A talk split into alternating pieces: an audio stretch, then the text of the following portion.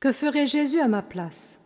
Mettons-nous pour la deuxième fois à l'école du père Pierre Bienvenu Noailles, fondateur de la Sainte Famille de Bordeaux, né en 1793, mort en 1861. Jésus-Christ nous envoie comme il a été envoyé par le Père. Jésus et ses disciples ont la même mission. Jésus est envoyé pour la rédemption du genre humain. Les disciples, les chrétiens, sont envoyés pour le salut de leurs frères, car tout en travaillant à notre sanctification, nous sommes obligés de travailler à la sanctification des autres. Comment remplir cette mission? Par les mêmes moyens.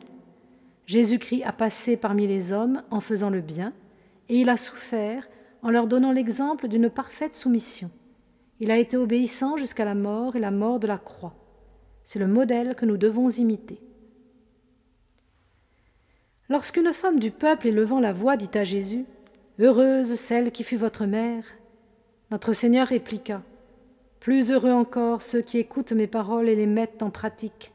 Ce bonheur sera le nôtre si nous étudions sans cesse nos divins modèles et si nous imitons leurs vertus. Il faut suivre l'exemple de notre divin Maître, toujours si bon, si doux, si patient envers ses disciples grossiers et ignorants. Travaillez sans trouble à vous conformer à ce parfait modèle, et ne vous fâchez pas avec vous-même si vous ne réussissez pas dès les premiers efforts que vous ferez pour y parvenir.